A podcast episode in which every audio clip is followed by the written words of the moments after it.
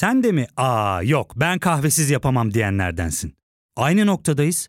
İlk ve tek kahve üyelik uygulaması Frink'le tanış. Hem bütçeni koru hem de hiç bitmeyen kahvenin tadını çıkar.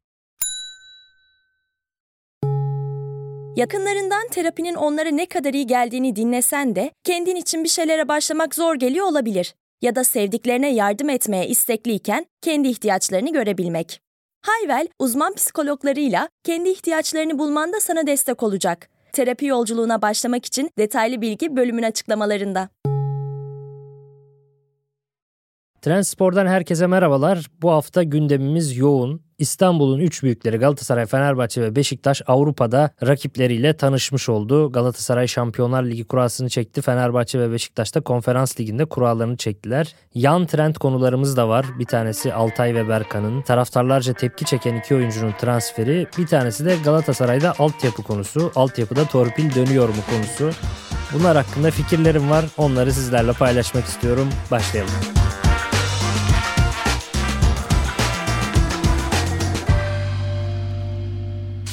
Öncelikli konumuz Avrupa olsun. Ana konu bu tabii ki. Ana trend konusu. Galatasaray'la başlayalım. Şampiyonlar Ligi olduğu için. Galatasaray kimilerine göre çok zor, kimilerine göre ise uygun gruplardan bir tanesini seçti. Uygun olduğunu iddia edenler şunu söylüyor tabii ki. Bütün gruplar çok zor. o yüzden üçüncülük için en azından uygun bir grup çekildiği görüşü var. E, zor olduğu iddiası da şu açıdan zor. Birinci torbanın yani en güçlü takımların en güçlü iki tanesinden bir tanesi Manchester City ve Bayern Münih. Gruplardaki en belalı iki takımdan bir tanesi seçilmiş oluyor. Diğeri de ikinci torbadan da Manchester United geliyor. Manchester United formsuz bir başlangıç yaptı belki ama Manchester United da tarihi bakımından bir birinci torba takım aslında. Fakat yine de Sir Alex Ferguson bıraktığından beri Manchester United'ın düşüşte olduğunu, sıkıntılı dönemler geçirdiğini biliyoruz. Üçüncü torbadan Kopenhag daha kabul edilen, daha beğenilen bir rakip oldu. Ve Galatasaray dördüncü torbadan bu gruba geldi. Galatasaray ile ilgili, grupla ilgili çok fazla yorum yapmaya bence gerek yok. Bence üçüncülük başarısızlık değil. Normal kabul edilebilir. İkincilikte bir şekilde Manchester United çok kötü bir sezon geçirir. Şampiyonlar Ligi'nde bir bunalım dönemi yaşar ki son dönemlerde yaşıyorlar. Bir şekilde ikincilikte ciddi bir başarı tabii ki. Sonuçta başarısızlık gözüyle bakıyorum ben. Galatasaray'ın geçmişi tıpkı Manchester United gibi belki konuşulması gereken konu. Yani şöyle Sir Alex Ferguson'dan beri Manchester United eski gücünde değil diyoruz. Yani bu 2013'lere tekabül ediyor. Galatasaray'ın da 2013'ten beri son 10 yılında Şampiyonlar Ligi sezonlarının çok başarısız geçtiğini görüyoruz. En son 2013-14 sezonunda Juventus ve Real Madrid'in olduğu gruptan Galatasaray Juventus'u saf dışı bırakarak ikinci olarak çıkmıştı.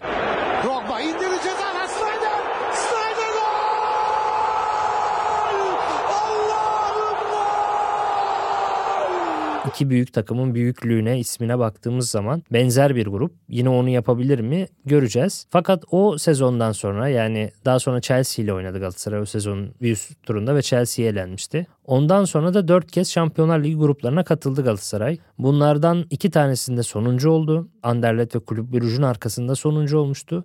İki tanesinde de üçüncü oldu. Bir tanesinde Astana'yı geçebildi. Bir tanesinde de Lokomotiv Moskova'yı geçebildi. Özellikle Lokomotiv Moskovalı grup Şampiyonlar Ligi'nde çekilebilecek en iyi grup kurası iken işte Schalke'li, Lokomotiv Moskovalı ve Portolu grupta sadece 4 puan toplayabilmiş ve gruptan çıkamamıştı. Yani en iyi grup kurasını da çekseniz çıkamayabiliyorsunuz. Çünkü Şampiyonlar Ligi adı üstünde.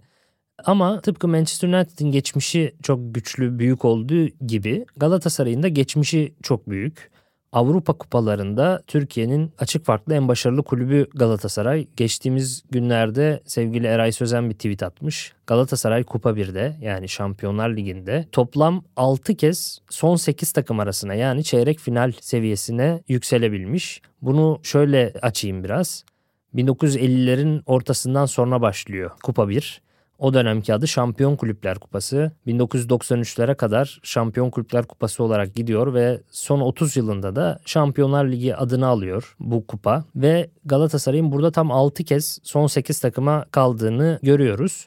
İlk o Şampiyonlar Ligi'ne geçiş döneminde de Galatasaray 93-94 sezonunda da Manchester United'ı eleyip son 8 takım arasına kalıyor bu 6 çeyrek final seviyesinden yani 6 son 8 takım seviyesinden bir tanesi Şampiyonlar Ligi adının alındığı ilk sezon ki onda da Okan Buruk da futbolcu olarak oynuyor 93-94 sezonunda. Biliyorsunuz Manchester United'ı Sir Alex Ferguson'un Manchester United'ını 0-0 ve 3-3'lük sonuçlardan sonra deplasman golü avantajıyla Galatasaray elemişti. O kadro da belki de bu 6 çeyrek final kadrosu arasında yıldızı olmayan tamamen böyle 11 tane askerle oynanan tek kadro diyebilirim. O dönem belki hatırlayanlar olur Manchester United karşısındaki sarı formalı Galatasaray'ı. Tıpkı bugünkü Molde gibi. Galatasaray'a zorluk çıkaran Molde gibi. Çok koşan, çok mücadele eden, yıldızı olmayan bir takımdı. Ama diğer kadrolara da bir bakalım. 62-63 sezonunda ilk defa çeyrek final oynuyor Galatasaray ve o sezonda Galatasaray'ın olağanüstü bir golcüsü var Metin Oktay.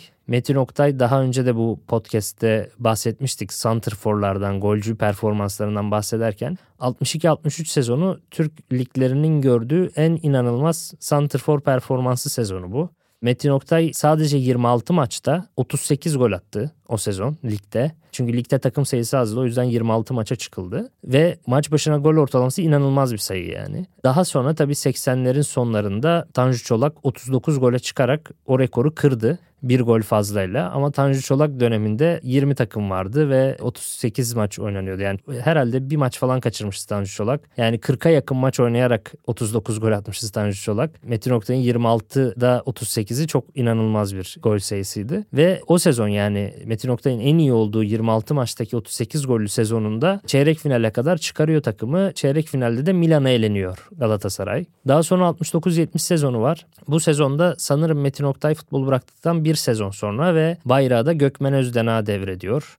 Gökmen Özdenak Santrfor'da sol kanatta da Metin Kurt var. Bilenler bilir Türk futbolunda sol siyasetin en önemli temsilcilerinden futbolcuları örgütleyen ve futbolcuların aslında haklarını onlara anlatan ilk isimlerden bir tanesi. Belki Avrupa futbolunda da ilk isimlerden bir tanesi. 88-89 sezonuysa Kupa 1'de bir Türk takımının en başarılı olduğu sezondu. Bu sezon o dönemki adıyla Şampiyon Kulüpler Kupası'nda Galatasaray yarı final oynadı ve Prekazi ile Tanju Çolak ön plana çıktı. 93-94'ü saymıştım. 2000-2001 var. Hacı ve Jardelli Galatasaray'ın çeyrek finali var. Real Madrid'de takılmıştı Galatasaray. Ve 2012-13'te de yine Drogba, Schneider, Burak Yılmaz, Melo gibi, Selçuk İnan gibi takımı hatırlıyoruz. Yine birçok yıldız var. Orada da yine çeyrek finalde yine Real Madrid'e takılan bir Galatasaray görüyoruz. Bu 6 katılım içerisinde hep dikkat edin santrforlar çok çarpıcı. Jardel, Drogba, Tanju Çolak, Metin Oktay, Gökmen Özdenak ve şimdi de 2023-24 sezonunda da Icardi ile birlikte Galatasaray böyle bir serüvene başlıyor. Umarız Icardi'ye de böyle bir son 8 çeyrek final gerçekten yakışır.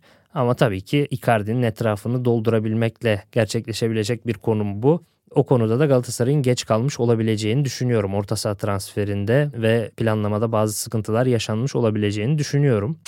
Fenerbahçe ve Beşiktaş'ın da gruplarını değerlendirelim. Tabi konferans ligi. Fenerbahçe Ludogorets ile Spartak Tırnava ile ve ile eşleşti. Ludogorets geçmiş 10-15 sezona göre biraz daha düşüşte olan bir kulüp. Başakşehir'le eşleştikleri dönemlerde çok başarılıydılar. Çok ciddi bir yükseliş içerisindeydiler Bulgar ekibi. Fakat son dönemlerinde o güçlerinden biraz kaybettiler. Yani Fenerbahçe için tabii bu döneminde Ludogorets'te oynamak daha iyi olacaktır. Spartak Tırnava için de aynı şeyler söylenebilir. Sadece Nordsjælland onlar da düşüşte son 10 yıla göre yani Ludogorets'le benzer bir durum yaşıyor onlar da ama yine de Nordsjælland gibi işte Kuzey Avrupa ülkeleriyle oynamak sıkıntı verici bir durum. Galatasaray Molde'de yaşadı bunu. Fenerbahçe de yaşayabilir. Çünkü yorucu oluyor. Çok tempolu oynuyorlar, yıpratıcı oluyor. E, yol yorgunluğu yaşıyorsunuz. Uzun uçuşlar yapmanız durumu ve işte sahada yüksek tempoya çıkılınca sakatlık vesaire riskin de artıyor bu tip takımlarla oynadığınızda. Belki biraz o rahatsız edebilir ama ben Fenerbahçe'nin bu gruptan rahatlıkla çıkabileceğini düşünüyorum. Hatta bence hem Fenerbahçe hem de Beşiktaş mevcut gruptaki tüm takımlara baktığımız zaman net şekilde konferans ligi liginin favorilerinden ikisi. Yani tabii ki Aston Villa gibi çok güçlü takımlar da var. Başka başka takımlar da var olacak. Ama Fenerbahçe ve Beşiktaş da en az onlar kadar güçlü takımlar ve form durumlarını yükselttiklerinde, ritimlerini arttırdıklarında neden olmasın diyorum ben açıkçası. Beşiktaş'ın grubunda e, biraz daha zor olduğunu düşünüyorum Beşiktaş'ın grubunun. Yine Beşiktaş favori tabii ki. Kulüp Bruj var. Belçika takımı. Genç atlet takım oluyorlar. Bodo Glimt var. Bodo Glimt Molde'nin de 10 puan önünde Norveç Ligi'nde lider. Geçen sene Molde onlara 16-17 puan fark atmış. Molde şampiyon olmuş ama bu Molde hani 10 puan fark yemiş Bodo'dan. Galatasaray'ı bu kadar zorladı. Beşiktaş'a karşı Bodo Glimt'i merak ediyorum açıkçası. Her halükarda onlar da zor tempolu. Yine klasik bir Kuzey Avrupa takımı, Norveç takımı ve İsviçre takımı da Lugano. Beşiktaş'ın grubu biraz daha tempolu, sert geçer diye tahmin ediyorum. Yine bu Beşiktaşlılar için şu açıdan üzücü. Beşiktaş'ın kadro rotasyonu da biraz dar olduğu için tabii son günler belki o rotasyon genişler yapılan son transferlerle ama bugün itibariyle bugünden baktığımızda dar rotasyonun çok karşılaşmak istemeyeceği tempo seven takımlar bunlar ve çok istenmeyecek deplasmanlar bence. O açıdan Beşiktaşlılar için kolay değil ama ben Şenol Hoca tecrübesindeki bir teknik adamın Beşiktaş kalitesindeki bir kadronun bu gruptan yine favori olarak çıkacağını düşünüyorum. Üç takımımıza da başarılar diliyorum. Tabii ki Beşiktaş ve Fenerbahçe'nin işi biraz daha kolay. Konferans ligi olduğu için Galatasaray'ın zor. Umarım üçü birden gruplarından çıkar diyeyim. Ve burada bölüme küçük bir ara verelim. Döndüğümüzde yeni konularla devam edelim. Ya fark ettin mi? Biz en çok kahveye para harcıyoruz. Yok abi, bundan sonra günde bir. Aa, sen Frink kullanmıyor musun? Nasıl yani? Yani kahvenden kısmına gerek yok. Frink'e üye olursan aylık sadece 1200 TL'ye istediğin çeşit kahveyi istediğin kadar içebilirsin. Günlük 40 TL'ye sınırsız kahve mi yani? Çok iyiymiş. Aynen. Hatta şu anda 200 TL'lik bir indirim kodu da var. E hadi hemen indirip üye ol da bu fırsatı kaçırma. Terapiye başlamak, içinden çıkamadığın döngüleri kırmak, bazı yanlış bulduğun kararlarını değiştirmek ve kendinle beraber daha huzurlu bir yaşam inşa etmek için atabileceğin en değerli adımlardan biri. Hayvel ile yoğun yaşam tempona uyum sağlayarak online terapi seanslarını takvimine göre ayarlayabilirsin. Bini aşkın uzmandan sana en uygun terapisti seçebilir, podb10 koduyla indirimden yararlanabilirsin. Detaylı bilgi açıklamalardaki bağlantıda. Şimdi yeni konumuz Altay Bayındır'ın Manchester United'a gitmesi ve Berkan Kutlu'nun da Genoa'ya gitmesi. Şu açıdan ilginç bir durum var. Berkan'ı ve Altay'ı kendi taraftarlarına, milyonlarca taraftarına sorsanız İkisinin de işte birinin Serie A'ya birinin de Manchester United'a yani Premier Lig'de değil. Manchester United'a gitme ihtimalini çok düşük görürlerdi ve bunun olacak bir şey olmadığını düşünürlerdi. Bir de üstüne ciddi de işte 6'ya 5 küsür milyon euro bon servis satın alma şeyi de var. Sonraki satıştan pay gibi bonuslar da var. Ve Berkan'ı da 250 bin euro kira artı 5 milyon euroya da satın almaya Genoa'ya transfer olduğunu görüyoruz. Şimdi demek ki çok fazla taraftarın dediği kadar da kötü oyuncular değilmiş bunlar. Ben zaten öyle olmadığını düşünüyordum. Fakat bu oyuncular neden bu kadar neredeyse tekme tokat gönderildi kulüplerinden?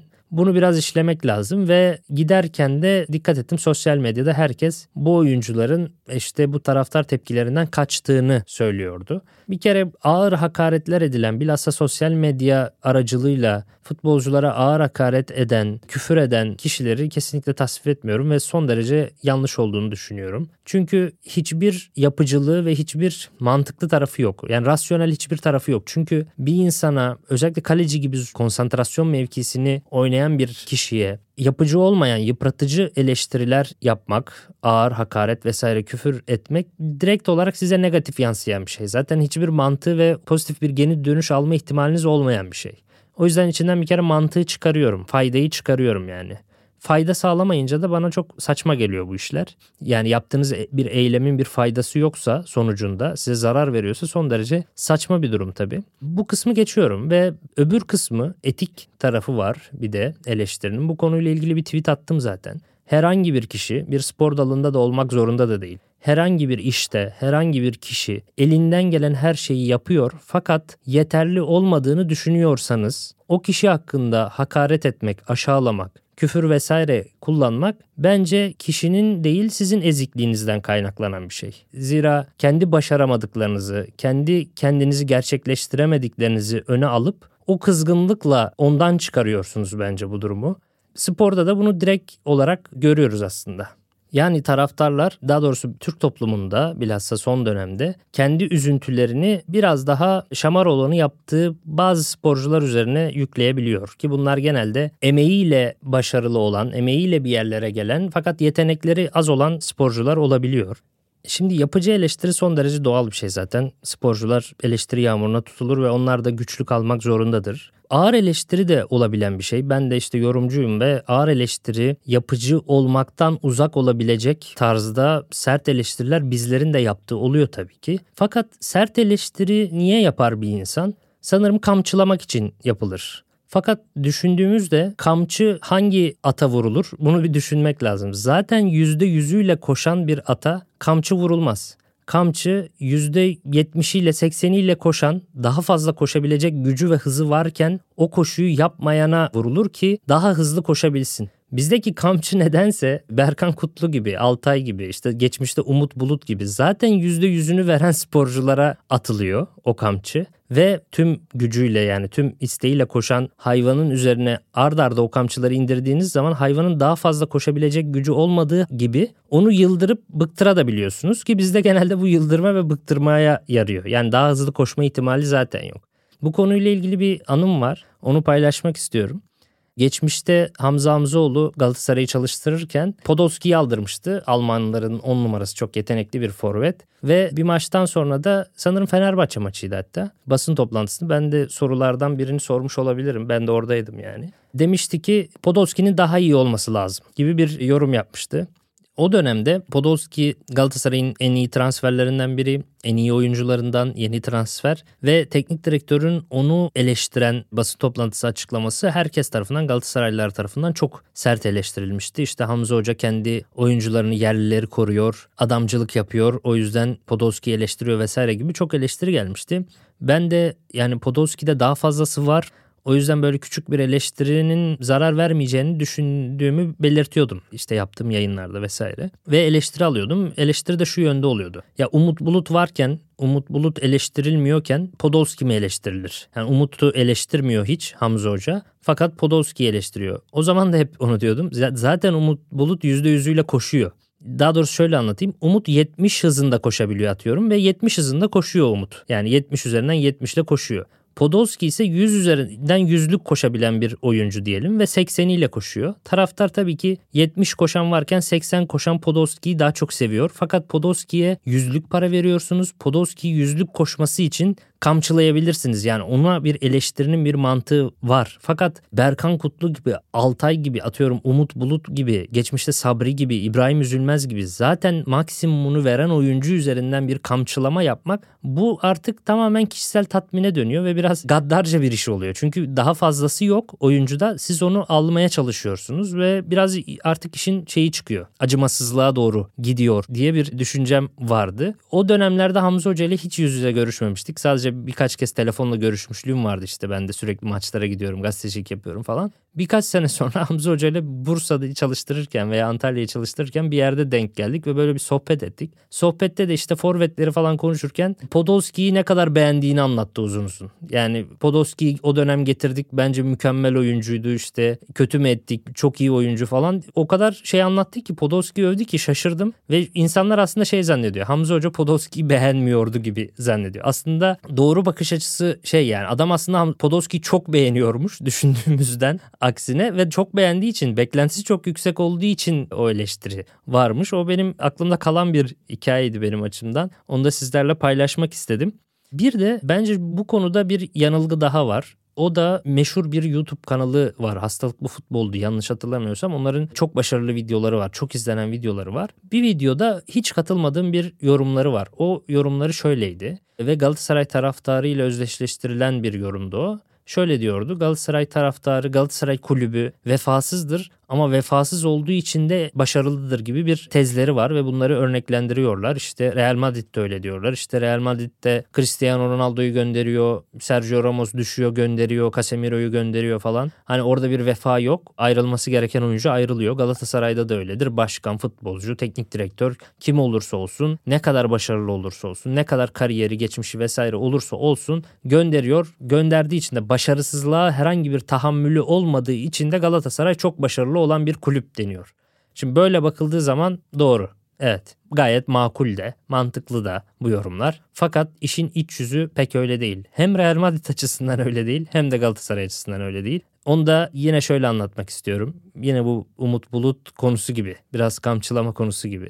Real Madrid yıldız olan çok para verdiği, yüzlük koşabileceğine inandığı için yüzlük para verdiği yıldızlarından maksimum verim alıp çok yüksek bedel öder, para öder, maaş öder, bonservis öder neyse ve yüzde yüzünü alabildiği süre kadar almaya çalışır. İşte Ronaldo'yu 30'lu yaşlarının ortalarına gelmeden işte 32-33'teyken düşmeye başlarken hala ciddi para ediyorken gönderdi. Sergio Ramos'u çok uzun yıllar kullandı. Kulübün en en önemli efsanelerinden biri oldu Sergio Ramos. Fakat bir yarı final maçında Chelsea'ye karşı Kai Havertz karşısında fiziksel olarak yetersiz kaldı. Real Madrid Chelsea'ye elendi yarı finalde ve Sergio Ramos'la yollar ayrıldı. Casemiro'yla benzer şekilde durumlar oldu. Marcelo aynı şekilde. Fakat Real Madrid düşünülenin aksine kadrosunda emek veren ve mücadele eden, yedeğe çekildiği zaman surat asmayan, takım oyununa ve takım olma olgusuna yardımcı olan oyuncularına hiç de vefasızlık eden bir kulüp değil bir yandan. Mesela sağ bekleri Dani Carvajal senelerdir Real Madrid'de bir dönem kalbinden büyük bir problem yaşadı Carvajal ve 6-7 ay 8 ay futbol oynayamadı. Geri döndüğü zaman da ciddi anlamda düşmüştü takımdan. Ve çoğu zaman da Real Madrid'in o yıldızlar topluluğu Real Madrid'in kadrosunda zayıf halka olarak gösterilebilir. Fakat Carvajal her zaman %100'ünü veren, her zaman işte 80 ile koşuyorsa hep 80 ile koşan ve takım içinde önemli bir oyuncudur ve Real Madrid hiçbir zaman ona vefasızlık yapmıyor. Onunla devam ediyor. İşte Lucas Vazquez senelerce öyle bir oyuncuydu. Devam ettiler geçmiş yıllarda Salgado sağ bekleri o Los Galacticos'u kurdukları zaman kendi bünyelerinden yükselmiş bir oyuncuydu. Devam ettiler. Ivan Campolar vardı. Yani her zaman o 25 kişilik kadronun 25'inde yıldız kurmaz Real Madrid ve emekçi olanlara, kadronun çimentosu olanlara bu bir Önder Özen tarifidir ve ben çok beğenirim. Çimentosu olan oyunculara aksine vefa gösterir. Mesela Önder Özen Necip Uysal için Beşiktaş'ta Necip Uysal için bunu söylemişti. Antrenman kalitesini yükseltir. Her zaman %100'ünü veren oyuncu antrenmanda sizin daha çok koşmanızı, daha çok mücadele etmenizi sağlar. O yüzden böyle oyuncular değerlidir diyor. Çimentosudur diyor ve Necip yedek de olsa yeri geldiği zaman 11 oynattığınızda da elinden geleni yapar. Bu oyuncular diğer oyuncuların da mücadele gücünü, azmini, seviyesini yükseltir diyor. Ve senelerdir işte Beşiktaş'ta İbrahim Üzülmez de öyleydi dediğim gibi Sabri Sarıoğlu da öyleydi. Bu oyuncular taraftar tarafından beğenilmese de bir çimento görevi görüp binayı ayakta tutmakta önemlidir ve bence o yüzden eleştiri oklarını saplarken biraz daha merhametli olmak gerekir. Fakat bence Altay ve Berkan tam olarak bu küfür ve hakaretlerden dolayı mı gitti derseniz bence ondan gitmediler. Bu kadar uzun konuştum ama bence asıl sebep bu değildi. Bence Berkan gidecek olsaydı Taylan ve Emre Kılınç'la birlikte geçen sene giderdi zaten. En çok küfür yerken, en büyük hakaretleri yerken giderdi. O dönem kalıp şimdi gidiyorsa bunun bence birinci sebebi şu. Biliyorsunuz geçen sene hükümet nezdinde bir politikayla Türk futbolcuların maaşlarının TL cinsinden almasına karar verildi ve bunu alan oyuncularla yabancı oyuncular arasında ciddi bir fark olmaya başladı. Çünkü bu yaz bile kontrat imzalasanız bir sonraki Mayıs'a kadar paranız birden yarı yarıya falan değer kaybediyor. Ve yabancılar bu değer kaybını yaşamazken Türk oyuncular yaşıyor. Yani bir nevi kendi evladına üvey evladı muamelesi yapılıyor. Bu da devlet politikası tarafından kabul ediliyor. Şimdi bunun aynısı Beşiktaş'ta Cenk Tosun ve Salih Uçan'da oluyor. Sözleşme imzalanma ile ilgili ciddi problemleri var. Az bir seneleri kaldı yanlış bilmiyorsam. E şimdi orada Oxlade Chamberlain'e 2-2,5 milyon eurolar verilirken Cenk Tosun'a 1 milyon euro vermek zor geliyor. Zaten hani TL olarak veriyorsunuz. Şu an 1 milyon euro verseniz bile işte bir sonraki Mayıs'ta 500 bin euroya düşüyor falan. Berkan Kutlu için de aynısı geçerliydi. Altan için de aynısı geçerli. E Berkan 500 bin euroya Türkiye'de yaşamak mı? 500 bin euro alıp İtalya'da da alabiliyorsunuz 500 bin euroyu. İtalya'da mı yaşamak? E şu anda Türk gençlerinin hemen hemen hepsine sorsanız 500 bin euro ile İtalya'da yaşamak ister sanırım yani yaşam standardı olarak baktığımız zaman. E, o yüzden de gidiyor Türk gençleri. Birçok Türk gencinin gitmesine sebep olabilir bu. Yani negatif koşullamayla onların gitmesine teşvik oluyor. Ama şöyle de bir durum var. Aynı politika Türk gençlerini göndermeye sevk ederken bir yandan da 8 artı 3 gibi kulüplere Türk oynatma zorunluluğu da koyuyor. Yani hem Türkleri kulüplerden kaçırtan bir anlayış var. Paraları TL cinsinden ödeterek hem de 3 tane de oynatma zorunluluğu var. E, o zaman ne oluyor? Yine aynı yere geliyoruz. Yine gurbetçileri zengin etme sistemi. Yani gördüğünüz üzere Galatasaray'da, Fenerbahçe'de, Beşiktaş'ta bir sürü gurbetçi transfer etme durumunda hatta yeni bir kural çıkardılar. Özbekler Özbekler de Türk sayılıyor. Artı bir Türk de oradan oynatabiliyorsunuz. Yani yine Türk gencini değil başka geri kalan herkesi zengin eden, ihya eden bir kural gibi gözüküyor bu. Ve son konu bu hafta biraz Galatasaray ağırlıklıydı gündemler. Bu trend gündemde Uğur Karakullukçu yüzünden çıkmış bir gündem. Daha doğrusu son 6 aydır 8 aydır çok duyduğumuz bir gündemde ama Uğur Karakullukçu bunu çok üst perdeden dillendirdi. Galatasaray altyapısında şu anda bir kaos var abi. Bak çok açık söylüyorum. İsteyen de kızsın. Telefon falan da gelecek onu da biliyorum. Altyapıda ayrıcalıklı futbolcu olmaz. Ayhan Hoca arıyor şu anda. Buyurun hocam. Konu şu Galatasaray altyapısında bazı oyunculara işte haksızlık ediliyor ve Ayhan Akman'ın oğulları Hamza Akman'la Efe Akman'ın torpil geçildiği ve bunların oynadığına dair bir iddia var. Şimdi bu iddiayı herkes dillendiriyor ama ne kadar hakim bu insanlar bu iddia ile ilgili yorum yapabilecek ne kadar hakimiyetleri var ondan hiç emin değilim. Ben geçen sene yaklaşık 10 tane Galatasaray U19 maçı izledim. Bunların 5-6 tanesi yerinde canlı çıplak gözle izlenmiş bir 5-6 tanesi de bilgisayar karşısında, televizyon karşısında izlediğim maçlar. Deplasmana dahi gidip izledim Başakşehir Galatasaray maçını. Deplasmanda da izlemiştim U19 maçını. Bu oyuncuları o yüzden biliyorum. Yani en azından 12 maç falan izledim. Oyuncular hakkında bir fikrim var. O yüzden burada söyleyeceklerimin bence tutarlı bir tarafı var. İzleyip de söylüyorum. Durum şuradan kaynaklanıyor. Efe Akman ve Hamza Akman merkez orta saha oynayan oyuncular ve gerçekten yetenekli oyuncular. U19 ligi için üstün oyuncular. Zaten Galatasaray'da final oynadı U19 liginde. Finalde bile tek kale oynamasına rağmen şanssız penaltılarla falan kaybetti. Normalde de ligde de puan farkıyla falan lider olan ligin en üstün takımı bence Galatasaray. U19 takımı ve Hamza ile Efe de gerçekten ligin üzerinde oyuncular. Baran var. Baran da A takıma son dönemde yazılan, yaş olarak da onlardan da üstün olan, kaptan da olan o da merkez orta saha oyuncusu ve bir de Emirhan Kayar var. Emirhan da yine merkez orta saha oyuncusu ve takımın en yetenekli oyuncularından bir tanesi o da. Şimdi bunların dördü de merkez orta saha oynadığı için Hakan Balta Hoca U19 takım hocası bunlardan bir tanesini kanat oynatma eğilimi gösteriyor ve bu da genelde Emirhan Kayar oluyor. Şimdi altyapıları izleyenler vesaire diyor ki Emirhan Kayar'ın Hamza'dan hiçbir eksiği yok. Hatta bazılarına göre daha iyi futbolcu. Neden Emirhan merkez orta sahada kendi yerinde oynamıyor da Hamza orada oynayıp Emirhan kanatlarda oynuyor. Bu yapılan eleştiriyi kabul edebilirim olabilir. Ama böyle hani çok da bariz aralarında Emirhan'la Hamza arasında böyle dağlar kadar da bir kalite farkı falan yok. Bence Galatasaray U19 takımının en iyi pozisyonları merkez orta saha pozisyonlarıydı. Efe, Baran, Emirhan ve Hamza bunlar en iyiydi. Mesela Beknaz için çok pozitif şeyler söyleniyordu. Benim izlediğim maçlarda Beknaz'da o kadar bir şey görmemiştim ben. E, Ali Turap iyi sağ bekleri. İşte Jankat Kaleci iyi baya. Ama en iyi oyuncular yani en iyi 5 oyuncudan 4'ü merkez orta sahada oynuyordu. Şimdi öyle olunca da bir tanesini kanada falan kaydırmak durumunda kalıyorsunuz. Bunlar arasında bu arada Baran'ın yaşı büyük olduğu için ve kaptan olduğu için daha kaliteli, daha farklı işte. En küçük olanları da Efe. Bence en potansiyellisi Efe. Ben Emirhan Kayar'ın Hamza'ya göre daha gözüpek, daha cesur, daha agresif futbolunu beğeniyorum. Zaten bu arada U19 liginde de en iyi oyuncu o seçilmiş geçen sene. Fakat genelde kenarda oynatılan Emirhan oluyor. Ama bu işin sebebi torpil yapılmak için mi kenarda oynuyor? O çıkarımı yapmak bence o kadar kolay değil yani. Ben 12 maç canlı izledim. Hamza Akman'la Emirhan arasında Hakan Balta Hoca torpil yapıyor, adam kayırıyor. O yüzden bir tanesini kanatta diğerinde merkezde oynatıyor demek bence biraz fazla niyet okumaya giriyor ve biraz ağır bir itham. Yani bu kadar Ayhan Akman da Hakan Balta da bu kadar kariyerli ve Türk futboluna damga vurmuş insanlar ki Hakan Balta'nın Ayhan Akman'dan daha fazla Galatasaray maçı var. Yani milli olarak da milli takım olarak da en az o kadar vardır diye düşünüyorum. Hani Ayhan Akman gidecek benim çocukları işte o pozisyonda oynat diyecek. Hakan Balta da buna tamam diyecek falan. Ben böyle bir kötülük ben açıkçası beklemiyorum. Yani ben kendimden pay biçiyorum. Böyle bir şey yapma ihtimalim sıfır benim.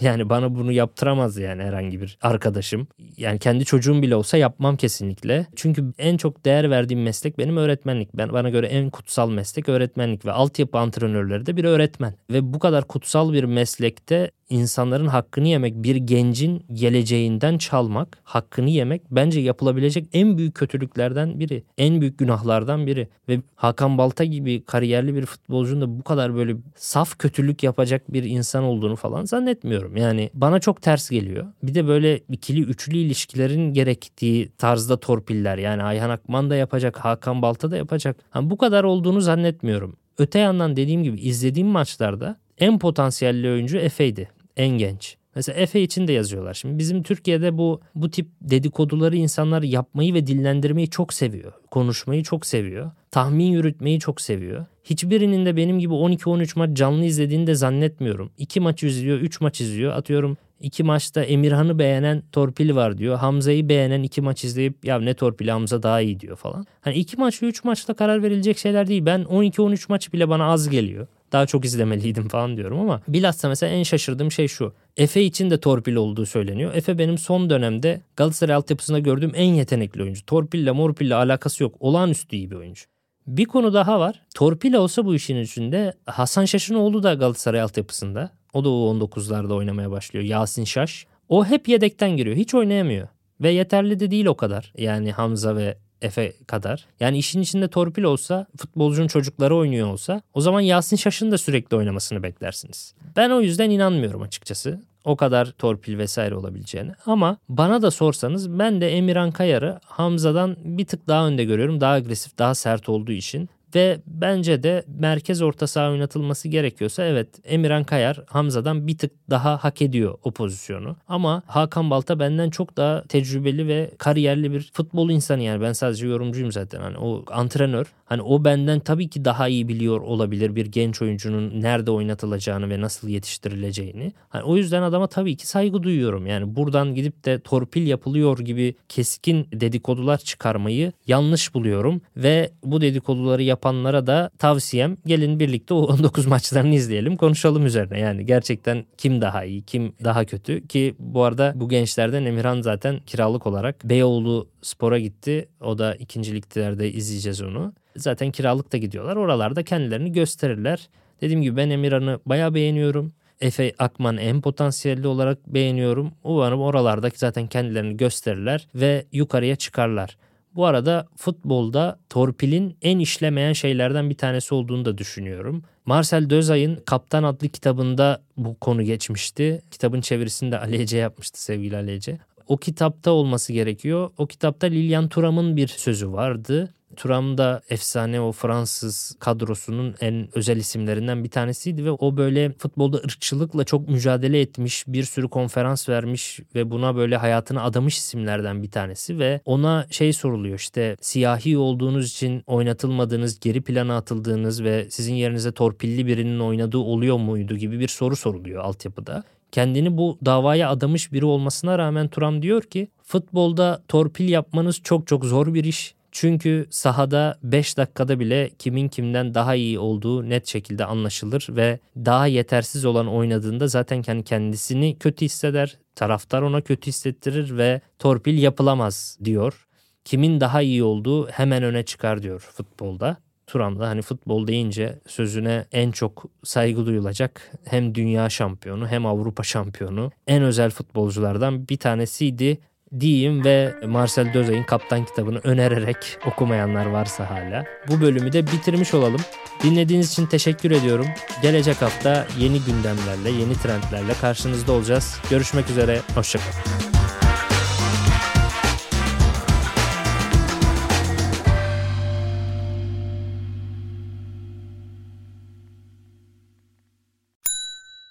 İlk ve tek kahve üyelik uygulaması Frink, 46 ildeki 500'den fazla noktada seni bekliyor. Açıklamadaki kodu girerek sana özel 200 TL'lik indirimden faydalanmayı unutma. Hadi sen de Frink üyeliğini başlat, kahven hiç bitmesin. bugününe hem yarınına katacaklarıyla terapi yolculuğuna ve daha iyi hissetmeye bugün Hayvel ile başla. Açıklamadaki linkten Hayvel'i indir, ücretsiz tanışma görüşmelerinin ardından bütçene uygun seans paketini seç ve terapi yolculuğuna başla.